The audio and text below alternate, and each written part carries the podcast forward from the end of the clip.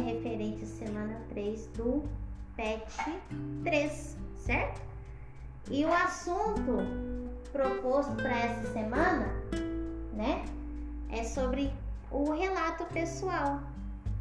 Durante essa semana, né, nós tivemos aula no Meet, nós tivemos, é, eu postei para vocês, né, alguns vídeos sobre sobre o gênero e também postei um vídeo super interessante, né? Na verdade é um documentário que fala so, que tem os relatos, né, de alguns jovens que moram na periferia do, de São Paulo, né? E eles relatam sobre é, as angústias, as alegrias, né? Tudo que eles passaram durante essa pandemia, né?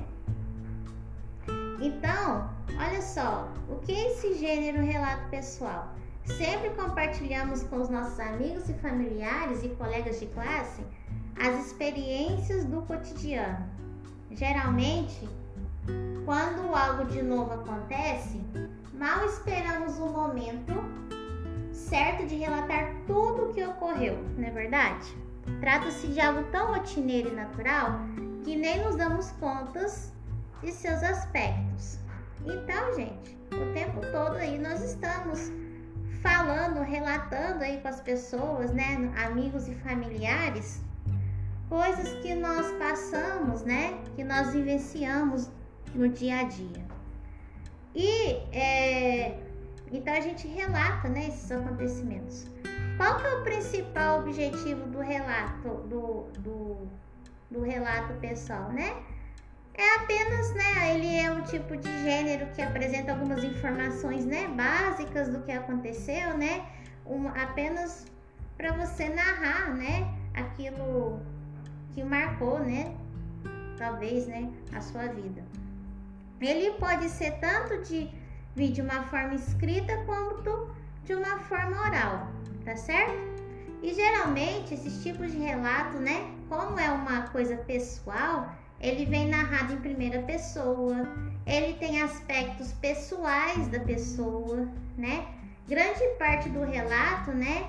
A gente observa ali que na construção do texto nós temos verbos no presente e, e grande parte em verbos do passado, né? Porque a pessoa está contando algo que já aconteceu com ela, né?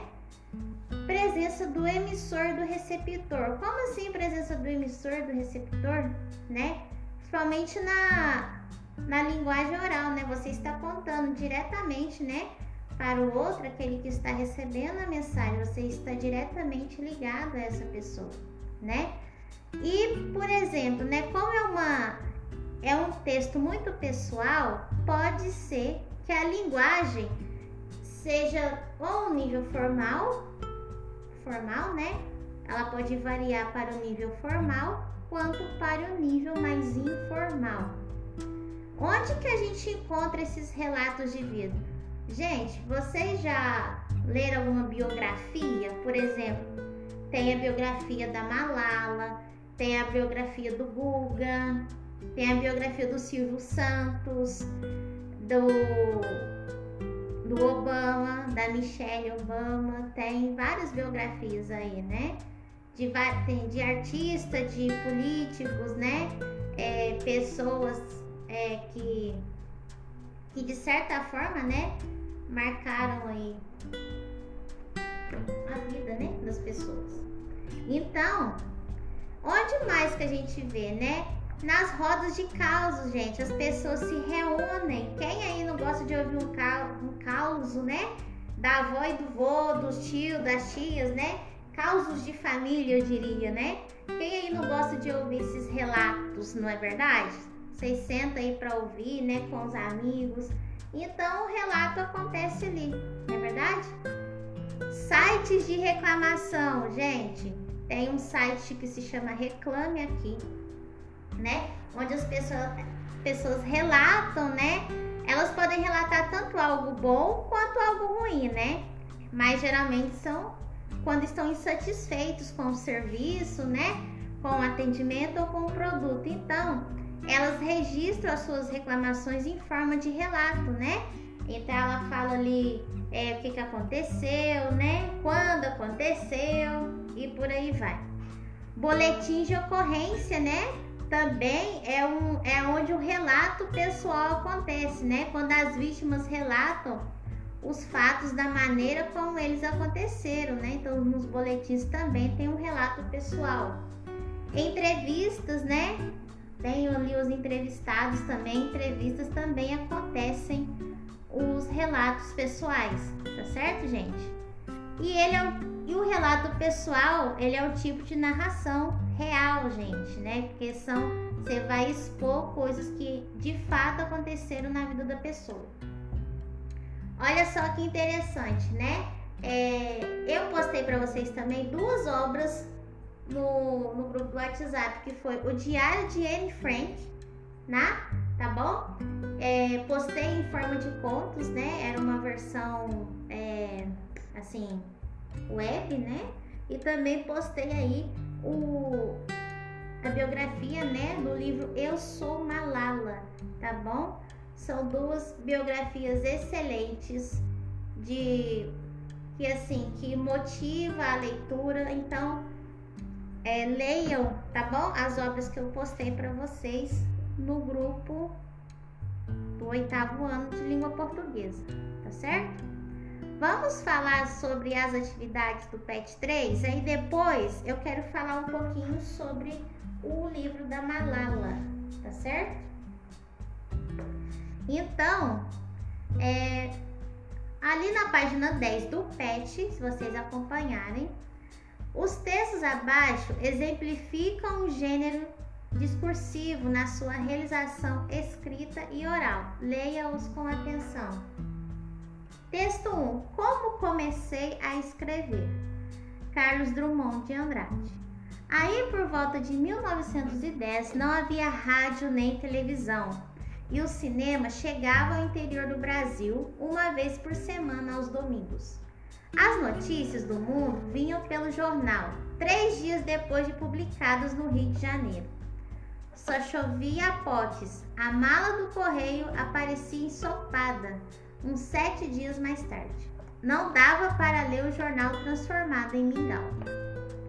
Papai era assinante da Gazeta de Notícias e antes de aprender a ler, eu me sentia fascinado pelas gravuras coloridas do suplemento de domingo. Tentava decifrar o mistério das letras em redor das figuras e mamãe me ajudava nisso. Quando fui para a escola pública, já tinha noção vaga de universo de palavras que era preciso conquistar. Durante o curso, minhas professoras costumavam passar exercícios de redação. Cada um de nós tinha de escrever uma carta, narrar um passeio, coisas assim. Criei gosto por, por esse dever, que me permitia aplicar para determinado fim o conhecimento que ia adquirindo do poder da expressão contido nos sinais reunidos em palavras.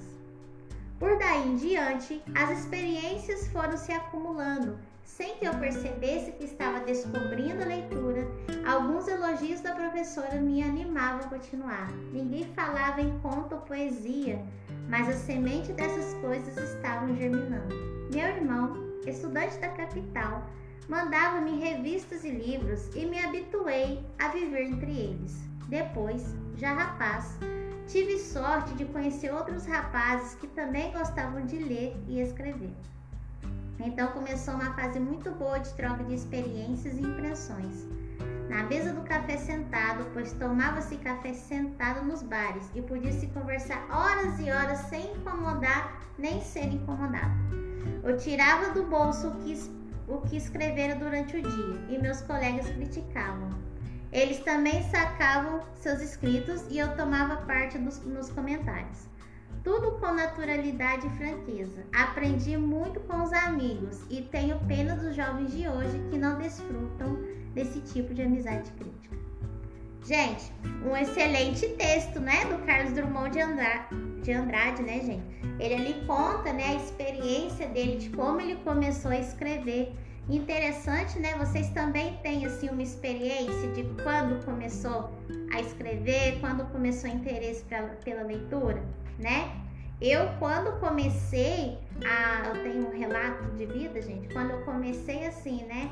Eu tive sempre curiosidade com as letras, né? O que que estava escrito ali, quando eu não sabia ler. Aí a minha avó que é, lia para mim as histórias, assim, história em quadrinho, conto, alguma coisa nessa questão. E quando eu recebi, quando eu fui assim para primeira série, né, que lá tinha um livrinho de história, um livro de língua portuguesa, né? Foi assim, foi o primeiro livro assim que eu me apaixonei. Não sei se tem relação pelo fato de eu ser professora de língua portuguesa hoje, né?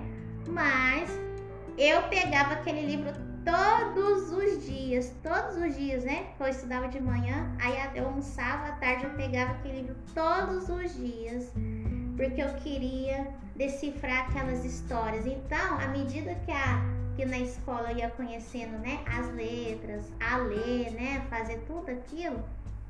Hoje a gente aprende, hoje as crianças aprendem mais cedo, né? Mas eu comecei a ser alfabetizada mesmo na primeira série mesmo, né? Eu entrei assim na primeira série, eu não fiz um prézinho, suponho. Então, ali era aquilo para mim era transformador. Então eu pegava aquele livro todos os dias e começava a ler. Aí eu também gosto pela leitura. Daí depois que ia pela escrita, né? Tudo que eu vi eu queria escrever. Então assim foi meu processo de alfabetização. claro, teve outras questões, né? Então olha só. Vamos para a leitura do texto 2? Maia Gabeira, a melhor surfista de ondas grandes do mundo, viu a morte de perto e está pronta para outra. Acordamos no escuro e botamos os jets na água. Tsunami, mar em fúria. Estava todo mundo transtornado, mas todo mundo bota no piloto automático. Você espera muitos anos por aquele momento, então é a hora da verdade. Não tem o que pensar muito, é agir, não pode paralisar. Eu estava no jet com o Scooby e o gordo estava com o Burley.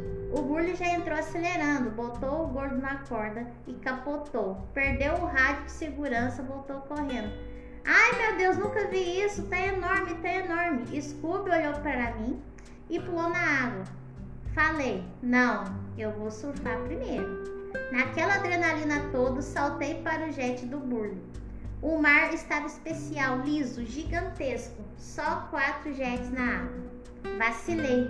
O Burley tentou me colocar numa onda, não larguei a corda. Tentei, tentou outra, não larguei. Ele falou: Decide, vai ou não vai? Falei: Tô insegura, tá grande demais. A gente estava no negócio que era outra dimensão. Aí fiquei quieta, ele me levantou, Entrou uma onda muito maior do que as duas que eu tinha perdido e, cara, depois da chamada do Burley, levantei confiante numa onda gigantesca. E Garrett McNara, que é a recordista mundial atualmente, levantou junto comigo. Pensei, tudo bem, ele vai pegar esta e eu vou na próxima. Foi quando ouvi o Burley gritando. Ele caiu, vai! Eu estava bem posicionada, com velocidade boa, fui. Gente, o segundo texto, né? Vocês estão vendo ali, né? Que é um pouco diferente, né? Porque é uma entrevista e ali ela tá de uma forma mais oral. Vocês, vocês entenderam? Que ali tá uma. A linguagem tá mais informal. Diferente do texto 1. O texto 1 a linguagem tá mais formal, né? Por se tratar, né, gente? O Carlos Drummond de Andrade ali. Então ele tá contando. Então ele utiliza uma linguagem mais formal, né? É um texto escrito, então tem que tomar cuidado aí com a escrita, com a forma que vai transmitir essa mensagem. E no texto 2 da Maia Gabeira ali, vocês podem notar que é o trecho de uma entrevista, né?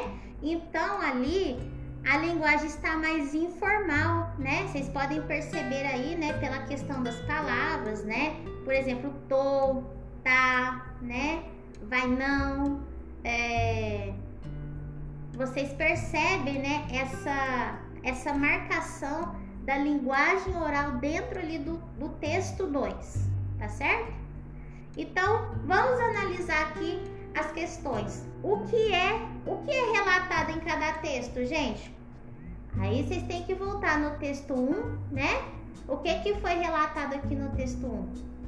Foi relatado ali, gente, a questão, né, que o autor está falando sobre o processo, né, quando ele aprendeu a, a, escrever, né, quando ele aprendeu, né, a ler e escrever. Então ele está falando sobre isso.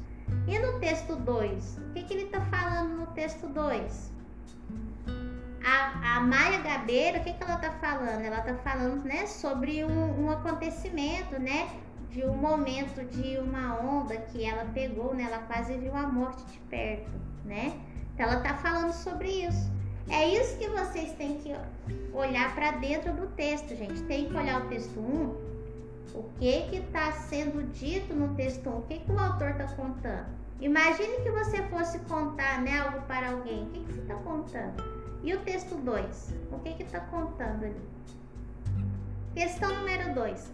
O texto 2 é a transcrição de uma parte da entrevista da surfista Maia Gabeira. Trans Transcreva a passagem do texto que indica que é um relato pessoal.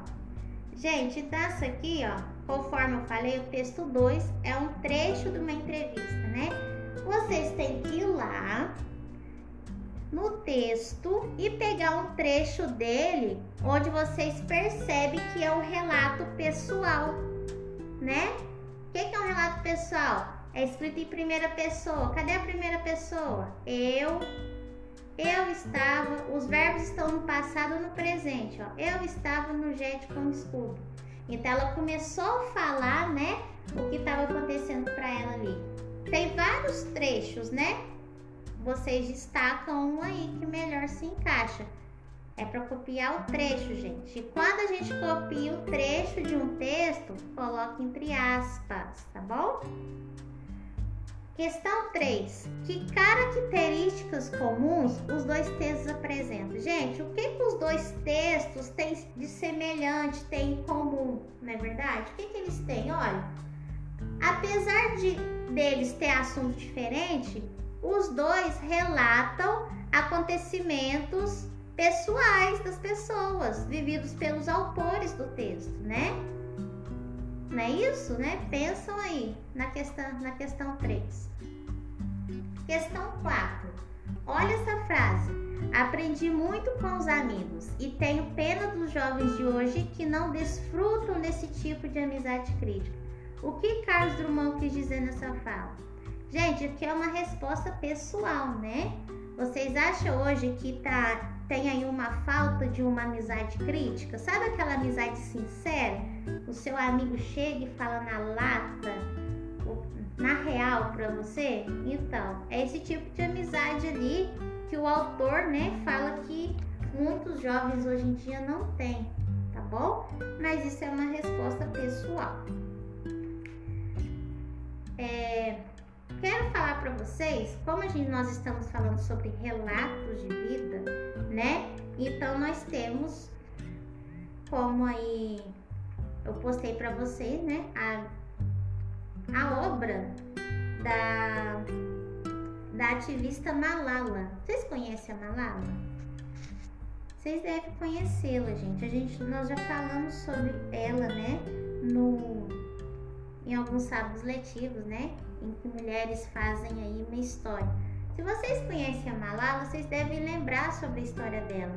É, em 9 de outubro de 2012, a paquistanesa Malala Yousafzai voltava para casa no ônibus escolar quando um homem armado disparou três tiros em sua direção. Ela tinha 12 anos e uma das balas atravessou sua cabeça o eficiente documentário, né, gente? Fizeram um documentário aí, né? Sobre a Malala. Um documentário muito legal, né? E lá ele conta, né? Conta essa história aí da Malala. Olha só, gente.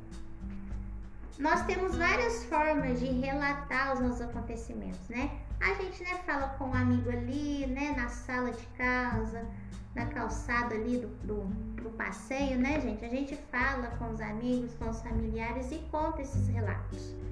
É, a gente também pode escrever esses relatos, né? Colocar aí de uma forma escrita, né?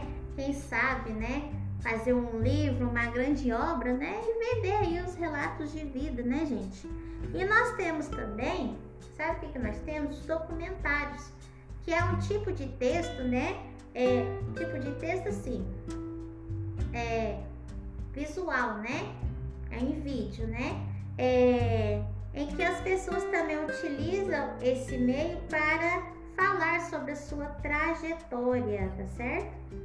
Lembrando aqui que a Malala, gente, né? Ela é, uma, ela é do Paquistão e ela tinha 12 anos quando ela levou um tiro, né? Quando um homem disparou três tiros na sua direção. Ela ficou entre a vida e a morte. Nossa, professora, por que, que atiraram nela, menina de 12 anos?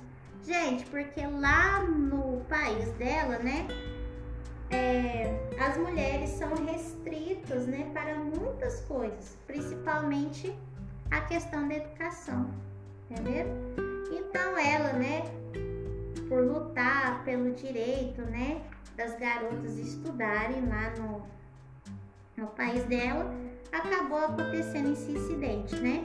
A Malala, ela é uma ativista, né, é, nascida em 1997. Ela sofreu esse atentado em 2012, quando ela tinha 12 anos.